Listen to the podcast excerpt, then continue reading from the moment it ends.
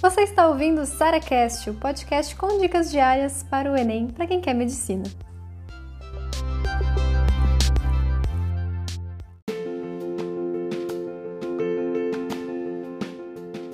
O que é essencial nos primeiros estágios de medicina?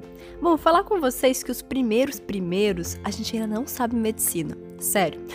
Às vezes a gente começa a acompanhar ali nos primeiros períodos e a gente às vezes está aprendendo ainda a fazer anamnese, exame físico. A gente acaba tendo muito conhecimento em anatomia, bioquímica, histologia e a gente ainda não sabe de fato como é ser médico. A gente não sabe ainda exercer medicina. Isso é um ponto importante e às vezes problemático da, do nosso currículo, certo?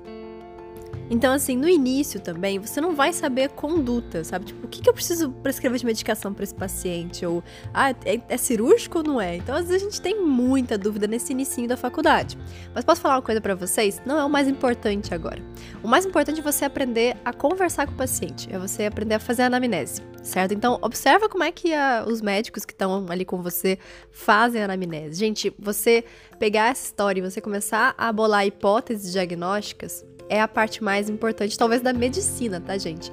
Então, assim, mais importante nesses primeiros períodos, nesses primeiros estágios, é você aprender a conversar com o paciente, você aprender, de fato, a entender como é que ele vai apresentar para você as queixas, entender como é que você pode perguntar para ele algumas coisas, e isso é a parte mais importante. Então, estuda muito anamnese e, claro, semiologia, exame físico.